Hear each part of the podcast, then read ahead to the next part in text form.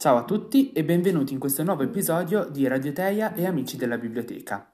Nello scorso episodio, in occasione della giornata contro la violenza sulle donne, abbiamo parlato di una particolare forma di violenza, ovvero l'image-based abuse, che qui in Italia viene erroneamente chiamato revenge porn.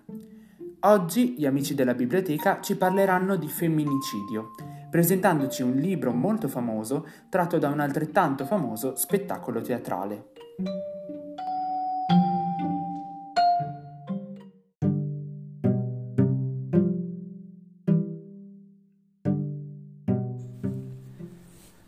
Quando si parla di violenza sulle donne è facile che si crei un dibattito che diverge dal fatto in sé e dal crimine commesso, come si nota dagli articoli di cronaca che riportano notizie spesso incomplete, che incolpano le vittime o, nella stragrande maggioranza, che giustificano il colpevole. È stato un raptus, non accettava la fine della relazione, ma lei cosa avrà fatto per provocarlo? Tutti hanno qualcosa da dire e con il diffondersi dei social pare ci siano sempre più persone pronte a commentare, giudicare o giustificare. È in questo insieme di voci che Serena Dandini restituisce la parola alle vere protagoniste della storia, le vittime.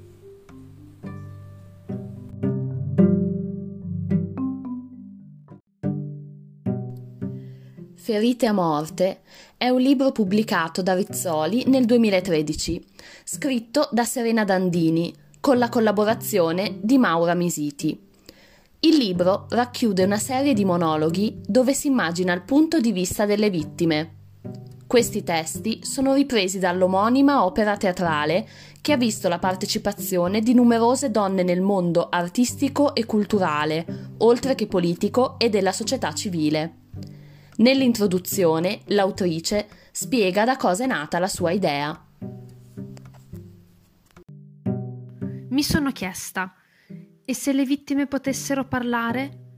A questo azzardo è ispirata la scrittura di Ferite a morte, monologhi che nascono dalla voce diretta delle vittime, donne assassinate proprio in quanto donne per mano di uomini, dei loro uomini. Ho letto decine di storie vere e ho immaginato un paradiso popolato da queste donne e dalla loro energia vitale. Sono mogli, ex mogli, sorelle, figlie, fidanzate, ex fidanzate, che non sono state ai patti, che sono uscite dal solco delle regole assegnate dalla società e questa disubbidienza è stata fatale.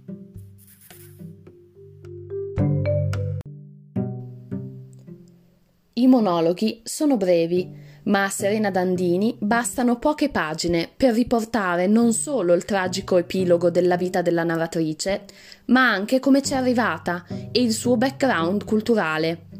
Le donne rappresentate provengono da diversi luoghi del mondo e appartengono a differenti estrazioni sociali, mostrando così come il fenomeno sia trasversale e diffuso in diversi contesti. Il linguaggio usato varia da capitolo a capitolo e rispecchia tutte le sfaccettature di queste donne. Ci sono forme dialettali, frasi in altre lingue, testi più semplici e altri più ricercati. Usando a volte toni ironici, Dandini crea un inquietante senso di realismo e spinge il lettore a immedesimarsi nella tragedia.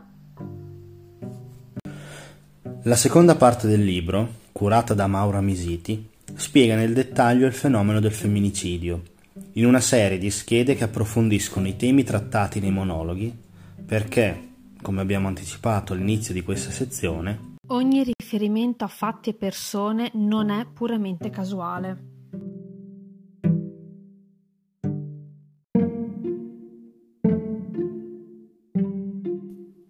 Avete ascoltato il terzo episodio di Radioteia e Amici della Biblioteca curato da Vanessa, Renato e Susanna. Grazie per averci seguito fino a qui.